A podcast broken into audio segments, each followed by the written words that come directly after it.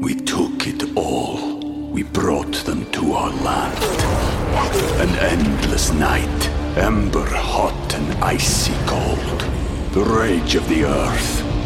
We made this curse. Carved it in the blood on our backs. We did not see. We could not, but she did. And in the end, What will I become? Senua's Saga. Hellblade 2. Play it now with Game Pass. You ready? I was born ready.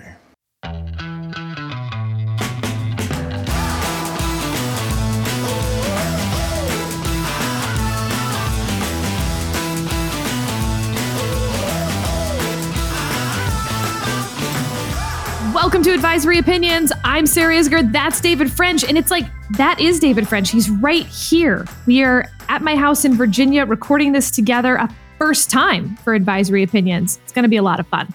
Here's what we're going to do we had two Supreme Court hand down days this week with eight opinions. So we're going to do a little Supreme Court bingo and explain what that is.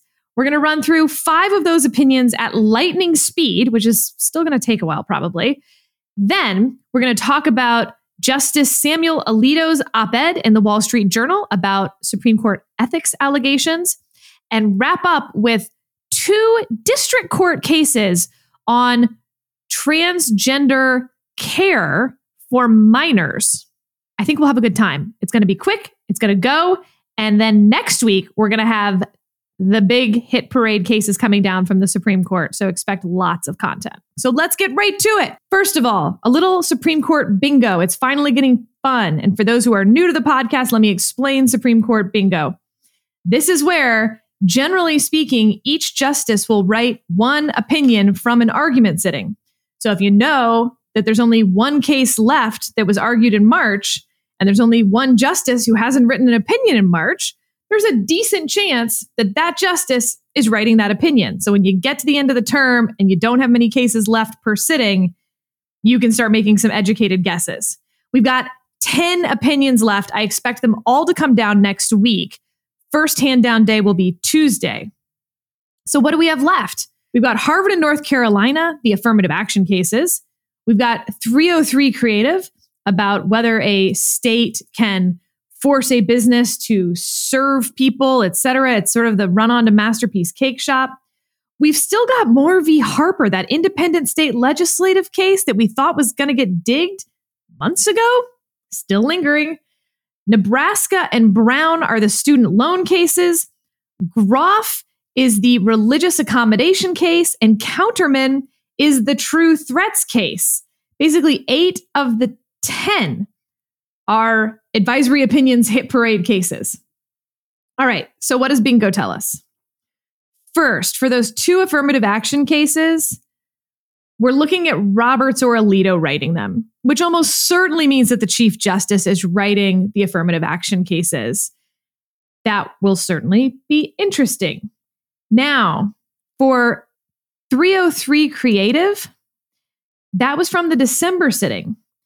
The only justices we have left are Roberts, Gorsuch, and Kavanaugh, which means one of them is writing that. Interesting. Uh, for student loans in February, it gets hard because there were so few cases argued in February. In fact, a lot of justices haven't written. Not helpful. And then for that Groff religious accommodation case and the Counterman true threats case, you've got Alito and Kagan. Either one of those could be very, very interesting, Yeah. depending on which one you flip to, right?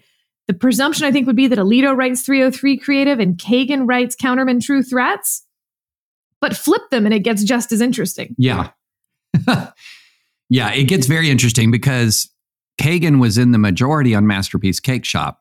If she's writing 303 Creative, I don't think it's good for 303 Creative uh, because the distinguishing factor between Masterpiece Cake Shop and 303 Creative is a Masterpiece Cake Shop. You had evidence of targeted uh, state punitive action based on the religious beliefs of Jack Phillips, and you don't have that same kind of evidence here. So let me just say, Sarah, just in general, I've been getting less confident in my pre decision predictions on on Harvard, on student loans and maybe a little on 303 Creative. I still stand by them, but I'm a little shakier. Okay, well, let's walk through some of the ones that were decided this week. As I said, we had eight. I'm going to highlight five of them in pretty quick succession here. So, and in no particular order. So, first of all, we had a case on what I'll call statutory or legal innocence. This is the idea that, well, let me distinguish the two. What I think we refer to as actual innocence is when there is evidence that you did not commit the crime, like new DNA evidence, a new witness comes forward, someone confesses to it. If that's the case, you're always allowed to bring an appeal. That's new evidence of your innocence. But what happens when the law changes? And according to the new interpretation of the statutory law, you didn't break that law. Well, the Supreme Court said tough luck. The majority in this case finding that if you've already appealed once for federal relief before the law was determined to be different, then you don't get to appeal again. And the argument that Justice Thomas was making is that Congress chose finality over error correction.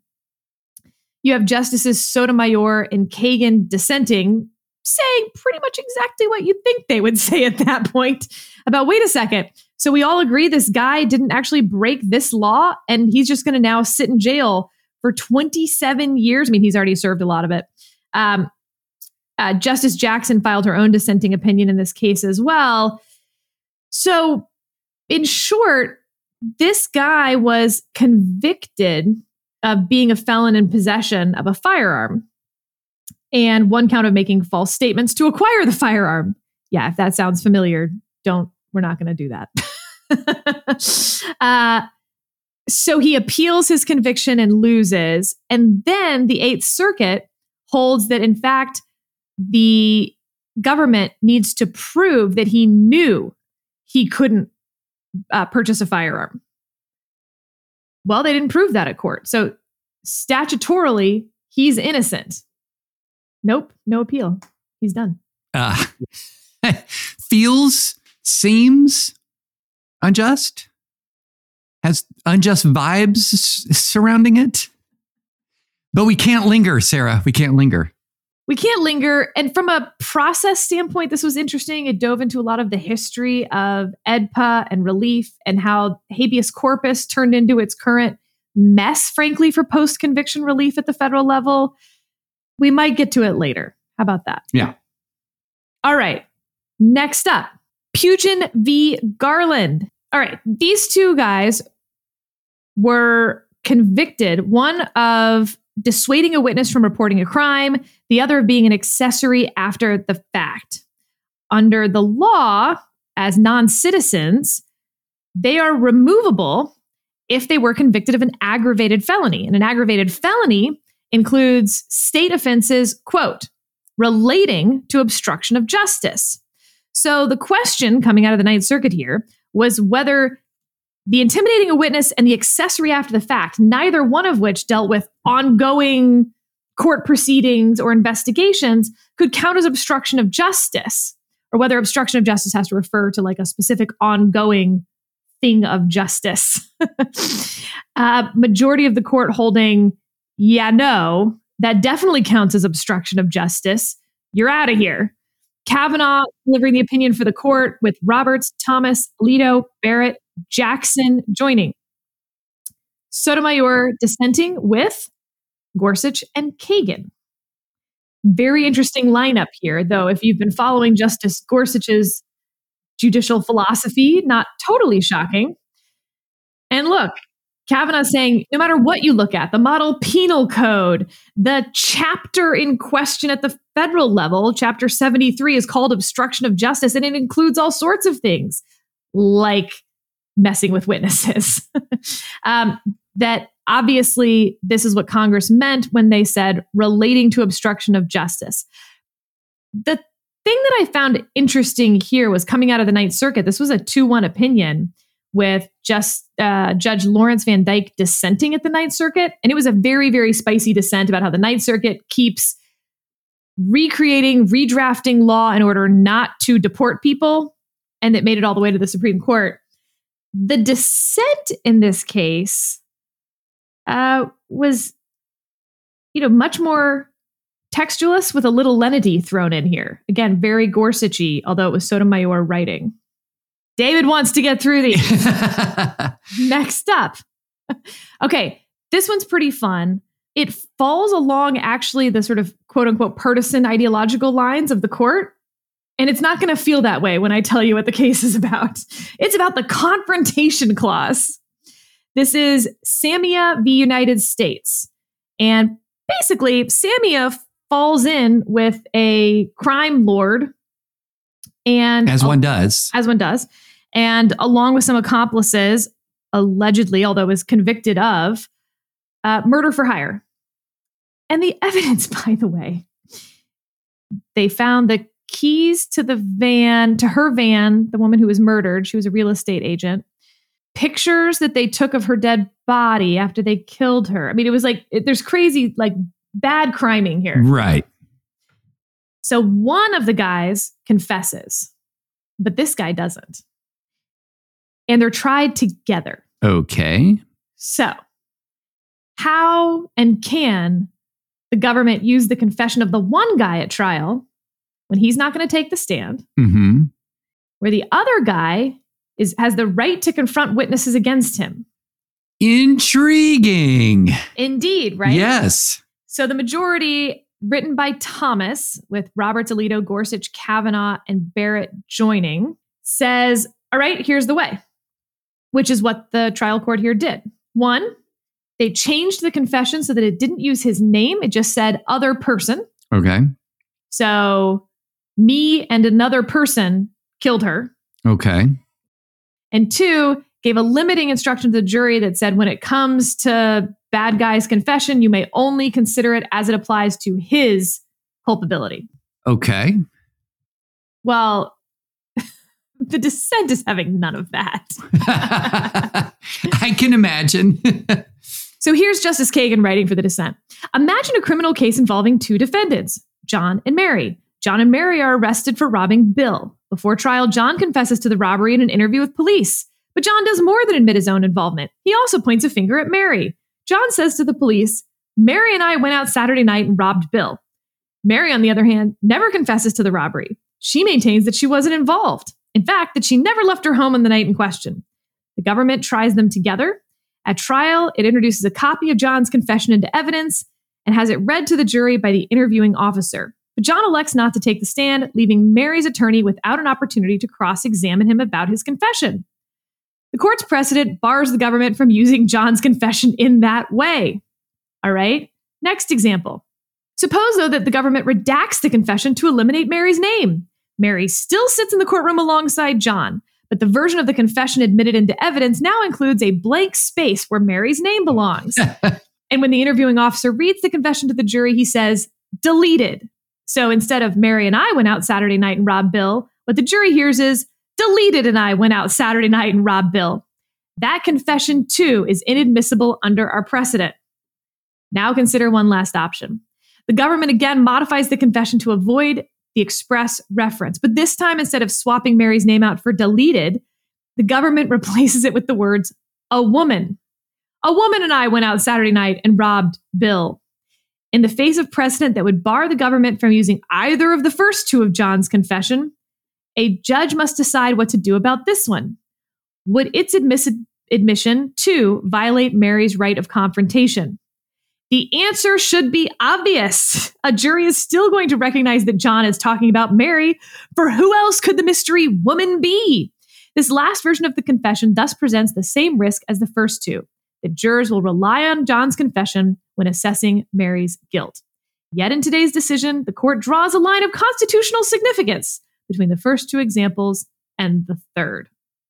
In so elevating form over substance, the majority permits an end run around our precedent and undermines a vital constitutional protection for the accused. Yeah, I find that pretty persuasive, to be honest. I appreciate the limiting instruction. And look, limiting instructions, I, I know that there are people who roll their eyes at limiting instructions, but you literally couldn't do trials without limiting instructions. You you really couldn't. It would be the easiest thing in the world to disrupt a trial if you didn't have limiting instructions. Something as simple as the jury will disregard that comment. I mean, as a, as an attorney, you could inject all kinds of nonsense in, and if limiting instructions weren't effective uh, or weren't deemed effective, then it would be just a problem having a trial. But in this case, when you've got the other defendant like right there, it's the trying together. It's the trying together. Yes, exactly. All right. That was a messy one. Yeah. Next up, United States v. Hansen. We had talked about this one when the argument happened because I found it interesting and I still do. We're going to have to put a pin in some of it. But in short, a guy who's a citizen of Fiji heard that he could become a US citizen through, quote, adult adoption run by this guy, Hansen. So he flies to California, pays the $4,500, and is good to go, right? No, there's no path to citizenship through adult adoption. And so they basically arrest the Hansen guy.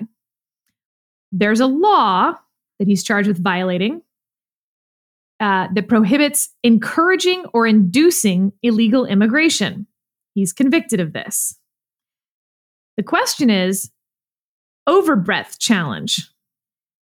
Does that violate his free speech rights? And not really his free speech rights, because overbreadth is about whether it sweeps in so much protected right. conduct that we strike down the law.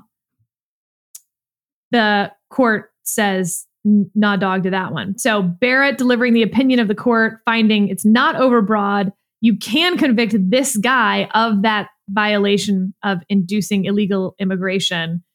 Uh, Roberts, Thomas, Alito, Kagan, Gorsuch, Kavanaugh joining, sorry, with Thomas in a concurrence. Jackson and Sotomayor dissenting. That's an interesting alignment. Yeah. I think we'll come back to this one because overbreadth when it comes to free speech issues actually is something this podcast is deeply interested in, but it's not going to be today.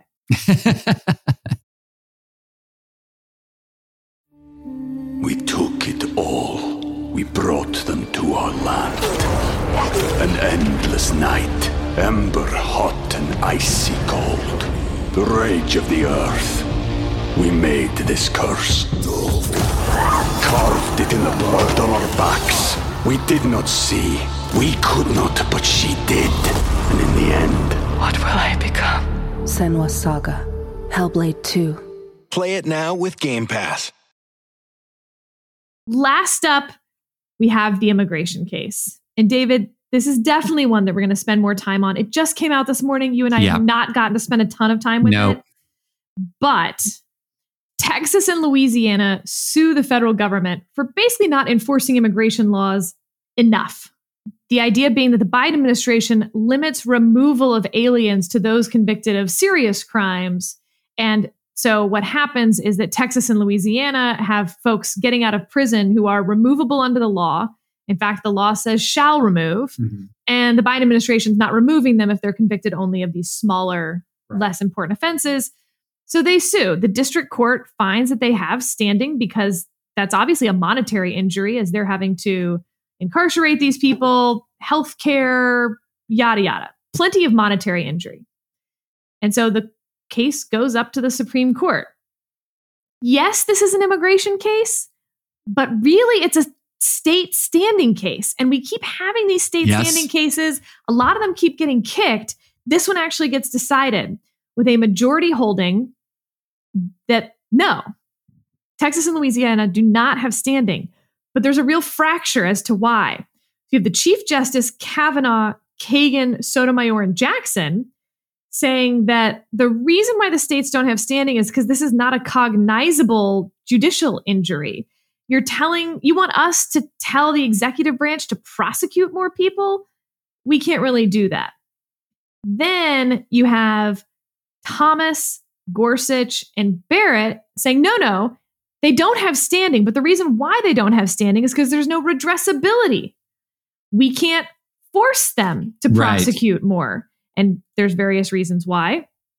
And then you have poor, poor Justice Alito sitting here by himself in dissent. Justice Alito says, Of course they have standing under our law. And remember, Justice Alito has been high on his standing horse now for some number of years that standing seems to only get ratcheted one way in these cases. Right. And really, since Mass v. EPA, where Massachusetts was given standing to sue on, like, you're eroding our beaches by not enforcing uh, environmental laws. So, this will be a very, very, very important case moving forward on this state standing question. But it also was a little limited Mhm. because of the immigration context that it was in. Um, also, a fascinating breakdown where you have a new but common breakdown on the court. It's the chief and Kavanaugh and Kagan, Sotomayor, and Jackson in one camp. It's Gorsuch, Thomas, to some extent Barrett. I mean, this case is Barrett and Alito. And it's this term has been very fractured in that way of where people are going to fall. Can I jump in on this just for a, a bit? Um, I've been on the sidelines during the summaries, but now I'm ready to enter the fray, Sarah. And I agree with you that this is limited. I definitely agree with you. But this is one of those cases that is making me less confident in how I thought about another case, and that's the student loan case. Because one of the key issues in the student loan case was standing and how attenuated standing was for the state agency plaintiff involved. And this is not saying, I'm not saying that this case means that that case will be decided the, uh, in a surprising way on standing. I'm just saying it raises my eyebrows a bit because it co- runs counter to a trend that we've seen for a long time where these states are able to sort of come in and say a federal mandate or a federal policy change has cost us money and then therefore the fact that we've been caught that's cost money even if it's not a huge amount of money is going to grant us standing and the, the ability to sue. And so again i'm not saying that this is going to dictate stu- the student loan case. This is not precedent that dictates student loan. It is precedent that I causes eyebrow raising and maybe a tiny bit of side eye at student loan case. I'm still thinking they're going to find standing in student loan. I'm just less sure of it. Am I am I wrong to be a little less sure, Sarah? I think this whole term should make us less sure of our predictions. Yeah, boy, isn't that the truth? Yeah. But they are our predictions. They're still our predictions, Yeah. but I just more trepidation. yeah. All right. So that's our Supreme Court roundup for now. As I said, some of these we'll revisit again over the summer, dive into overbreadth, dive in more to standing, especially after we get the student loan case.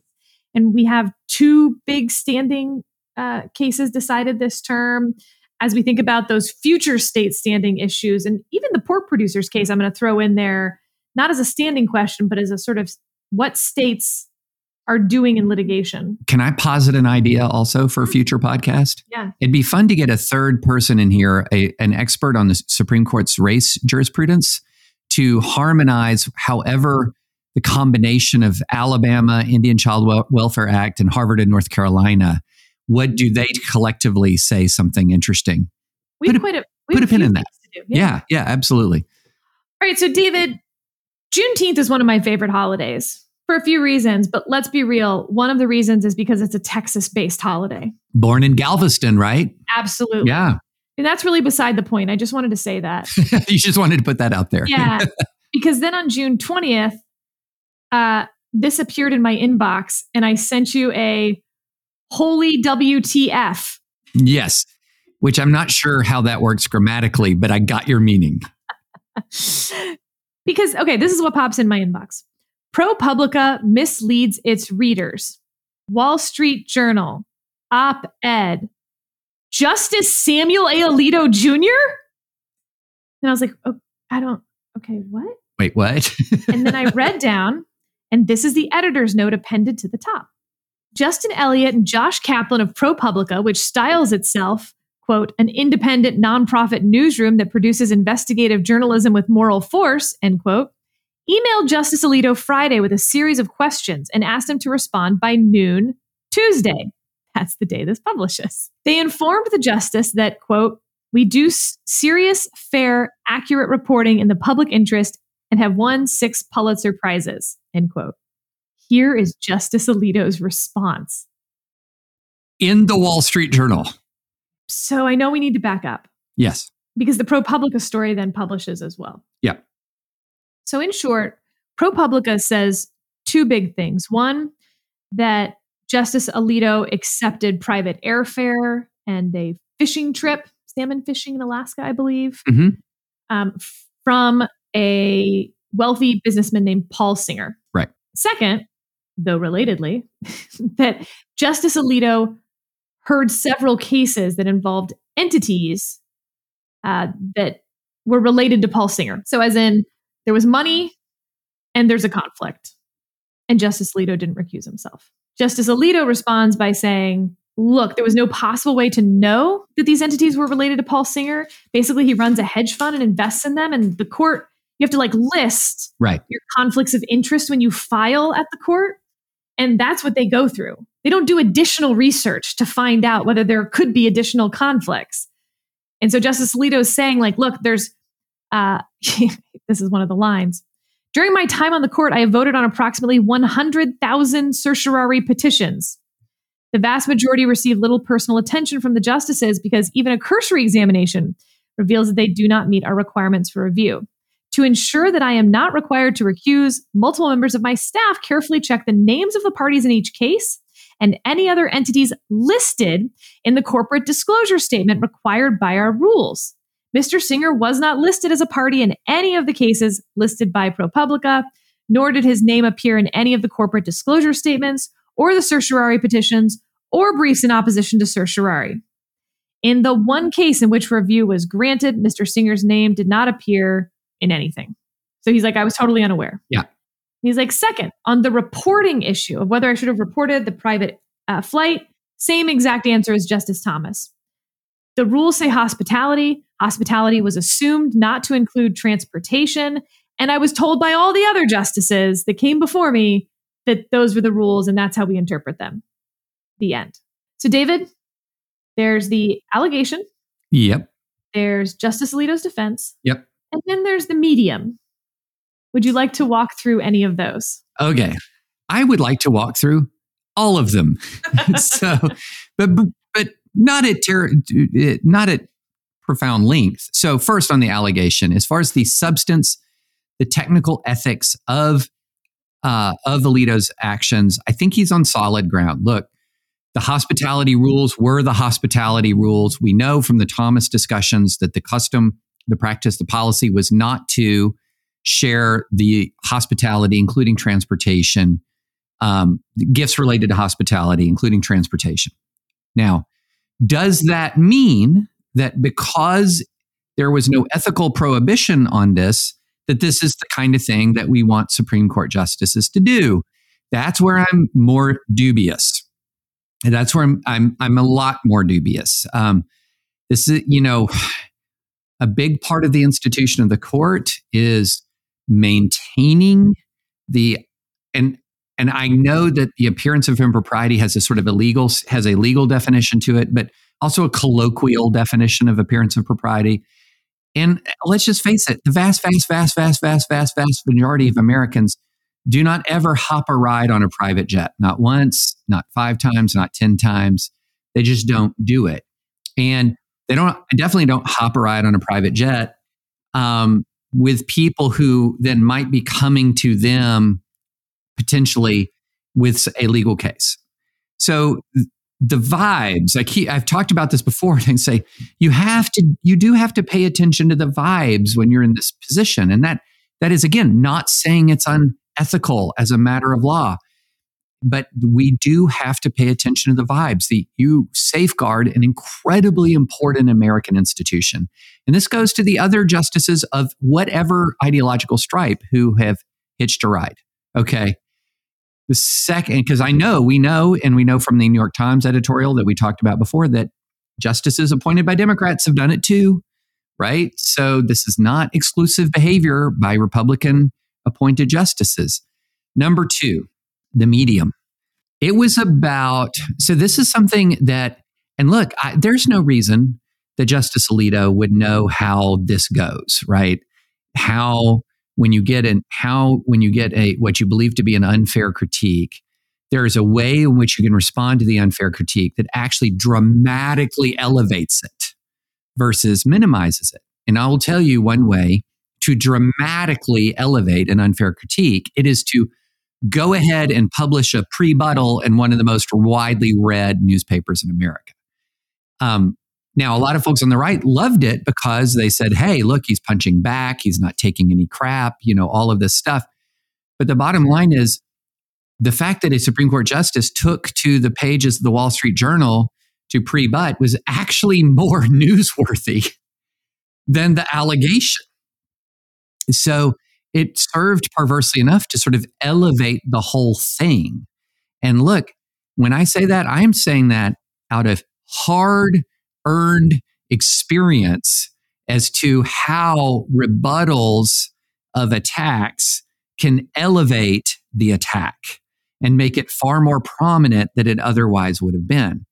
And so I think that that's one of the issues here. You know, on the law, I think he's quite solid, right? I think he's quite solid. Um, I just, I do wish, I just do wish the justices were not taking private jet flights, um, and unless it's a government jet on government business, right? But uh, the, the, these private jet, and I totally get the idea that well, it's going to cost some to have marshals with you and things like that. So that was his defense that if he had flown commercially, that according to Supreme Court policy, basically, U.S. Marshals would have had to accompany him. So taxpayers would have had to pick up not only the flights of the U.S. Marshals, but then the accommodations of the U.S. Marshals. It would have been quite expensive on taxpayers for him to take this trip.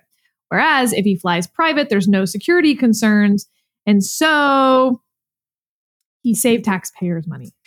I'm not I'm not there with that. I mean, look, I have sat in coach next to senators and members of Congress who are getting out of DC, heading back to Nashville. Um, there's a good chance if I, I'm in I'm in DC now, if I head back to Nashville this if I was heading back to Nashville this afternoon on Southwest, there's a pretty good chance I'm going to run into one of our congressional delegation because they get out of Dodge on Friday frequently. So um, it's not too much to ask even high ranking government officials to take commercial flights if this flight is safe and if they have security. And when I travel with members of Congress, I don't think there's any security around. no, but justices are different. So marshals are required to attend to justices yeah. in a way that senators and congressmen they've actually changed the rules now where they can choose to pay for security mm. out of their campaign funds. Mm. But and I don't taxpayers do not pick up the bill for security for any members of Congress or the Senate. To be super clear, I am not remotely saying marshals should not be with them, especially after the attempt on Kavanaugh. Absolutely have the marshals, but I'm saying that I, the private jet stuff, I it it I can't help it, Sarah.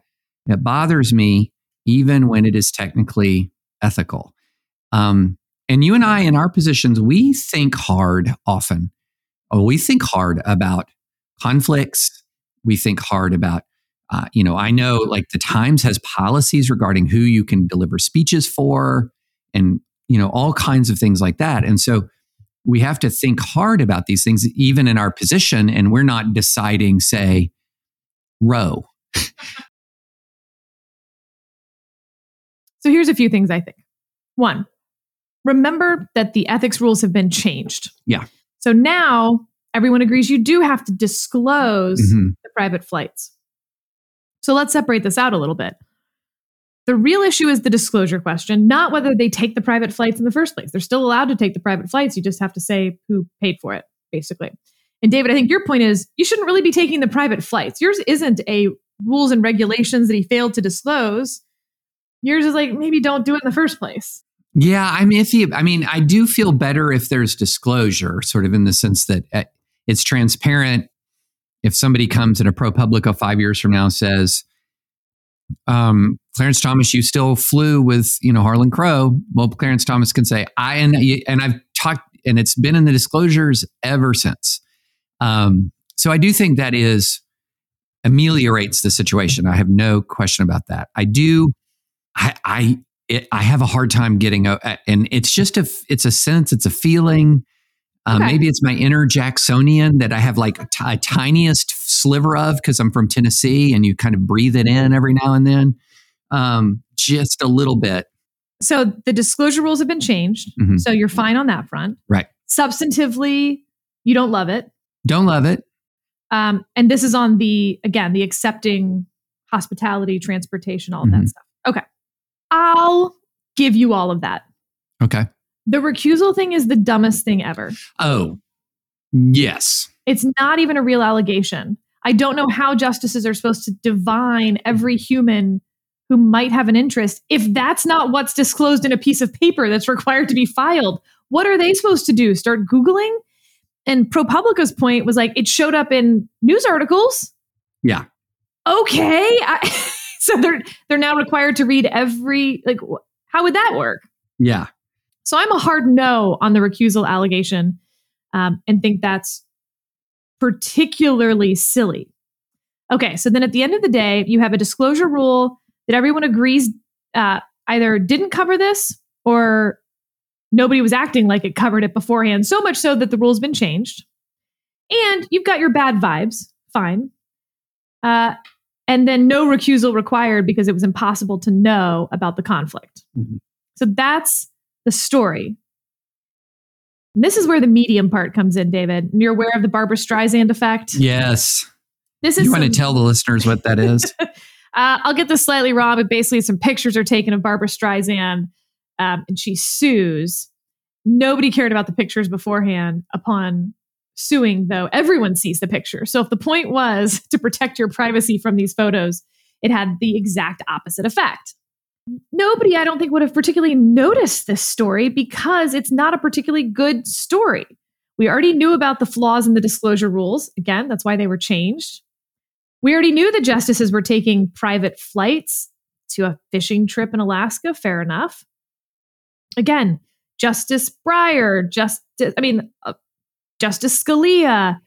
This was very common. Um, and then the recusal thing, I don't even think is a real allegation because I don't understand what the alternative is. Responding in the Wall Street Journal, wildly unhelpful to the cause. If the cause is, I don't want to give this oxygen, it's also wildly unhelpful because this uh, trust in the institution has been falling. Not it, so it took a hit after Dobbs. That has started to rebound by January. There is a clear, clear drop based on these ethics stories.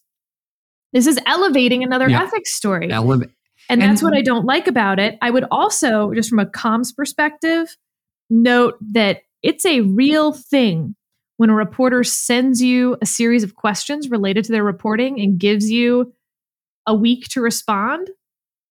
If you then scoop them basically by doing this or giving it to another outlet with your defense in it, et cetera. Because what it means is next time they're going to give you an hour to respond. And more importantly, they might do it to your colleagues as well. So, just again, like from a comms director perspective, this is a very, um, this is a shots fired, not high risk, a guaranteed change in relationship thing to do.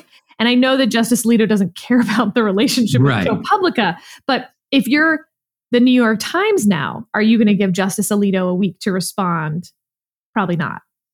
Well, and you know, let me go back to the medium for a minute. And and look, I have high respect for the Wall Street Journal as a media institution. But if your argument is, and one of the reasons why trust is undermining in the court is that trust is being seen, uh, that the court is being seen as a partisan institution. One thing you don't want to do is go to your best pals in the media, people who've long sort of defended Clar- Thomas and Alito and other members of the court. Because remember, this is the editorial page of the Wall Street Journal, not the, not the news, and sort of contribute to this idea that it's our team versus their team. If you, I could imagine a situation where it might be prudent for a member of the court to write an editorial, or maybe a couple of members of the court to sort of explain their approach to ethics and to try to be transparent as to why they made the decisions that they did. But might it be more prudent to instead of going to your partisan friends, uh, to go to another outlet that is maybe I'm not going to say any outlet is specifically neutral. Certainly not any editorial page is specifically neutral. But it's just, I think it, it compounded the problem of elevating the issue by elevating the issue within an editorial page that is very much known to have taken a side on all of this. All right, David.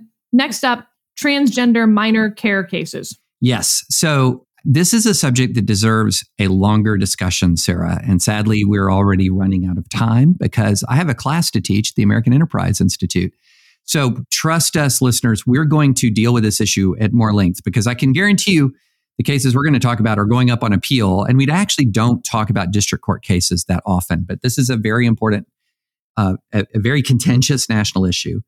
And you had a Clinton appointee in, uh, oh gosh, Obama appointee in in Arkansas and a Trump appointee in Indiana, both block enforcement of their respective states' bans on transitional certain forms of transitional medical care for minors. And what was interesting about these cases is they were both um, discussed through the frame of sex discrimination. Now you might think, where where is the sex discrimination here? This isn't this a ban on transitional care, regardless of your biological sex or regardless of your gender identity, whatever the transitional care is. And the response is very reminiscent of Bostock. So this is a Bostock style analysis. And for those who don't remember what Bostock is, Bostock was the Gorsuch opinion in a Title VII that said that Title VII, which bans not, uh, discrimination in, in, in employment on the basis of sex, included sexual orientation and gender identity because it was very it was impossible to conceive of a situation where gender identity discrimination or sexual orientation discrimination didn't depend at some level on sex discrimination. In other words, if you fire somebody because he shows up with his uh, male date, um, if a woman shows up with a male date, they're not fired. But if a man shows up with a male date, they're fired. So the, the distinction is sex. Here, very similarly, the argument was we're going to do an enhanced level of scrutiny that says this is actually sex distinction because, under, for example, Arkansas law, a woman can take um, can can receive surgery, breast enhancements, breast reductions, things like that to accentuate their femininity. But a woman cannot receive, for example, surgery to minimize, in other words, to transition away from their femininity. And so the argument was very linear in that Bostock fashion. Now, that doesn't settle the matter. What it does is it exposes the analysis to a heightened level of scrutiny. And at that heightened level of scrutiny, the courts were saying that it doesn't pass that heightened level of scrutiny.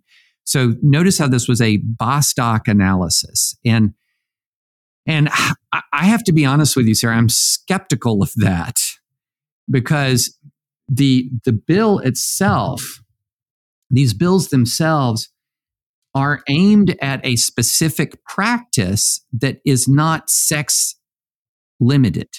It is a practice engaged in by both sexes. So the, the aim of this is not to is not to engage in sex discrimination. It is to prevent a particular medical practice that is engaged in by both sexes.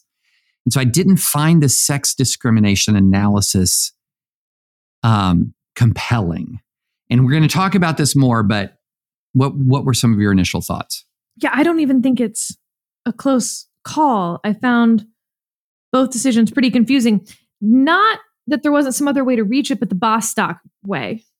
Right. I think Bostock is so distinguishable from this for the reasons you laid out, but also let's even take your example. Well, no, women can also get breast reduction surgery. Right. That minimizes yeah. stereotypical sex characteristics. Right. Yes. Right. That's not being banned neither male nor females may take may go through this procedure. It's just not sex based uh, now that is separate from the policy question yeah. which i find interesting as well about parental rights versus government prevention of child abuse. And whenever you heard one of those i'm sure you had some cringe reaction but like take those as the two extreme. Of course the government can step in and prevent parents rights, quote unquote, right. from doing some things if they're abuse. If your kid says, I really want to take methamphetamines, you don't have the parental right to be like, ah, fair enough, take some meth. CPS right. gets called. Right. And we don't blink at that. On the other hand, the government can't say, uh, can't mandate that you must read The Very Hungry Caterpillar before bed. You have a parental right not to read The Very Hungry Caterpillar. Right. Again, I'm trying to give sort of now extreme, extreme, yeah. examples, extreme examples, right? Where gender affirming care meets somewhere on that spectrum.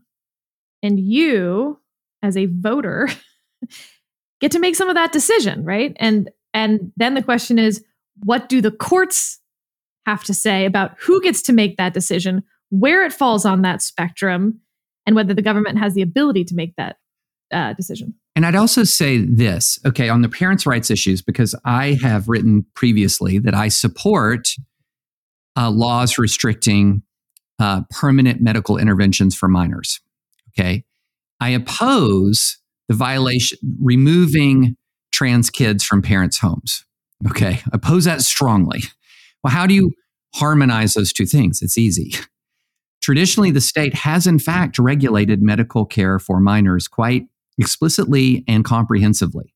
Uh, for example, it's hard to get a tattoo in some states, a tattoo, which is a minor medical intervention, intervention by comparison to what we're talking about here. On the other hand, David, states would not be permitted to ban uh, circumcision, probably. True. That's true. And that, that is permanent. It is defacing, if you want. Like, come up with your term. you know, it doesn't and that's, change the way things work. Yeah. Well, and that's why we need to talk about this at longer, at, at greater length. Okay, but so so there is a, tr- a straight tradition. There is a tradition of state regulation of medical interventions on minors. Okay, the extent of that is debatable. We should have a longer conversation. But is also the case that parents have traditionally had a right to avail themselves of legal treatments without interference from the state. And so, if a parent is receiving a legal treatment on behalf of a child, for the state to come in and try to separate that family, to me, is monstrous. The question is, should that treatment be legal? That, that's the question.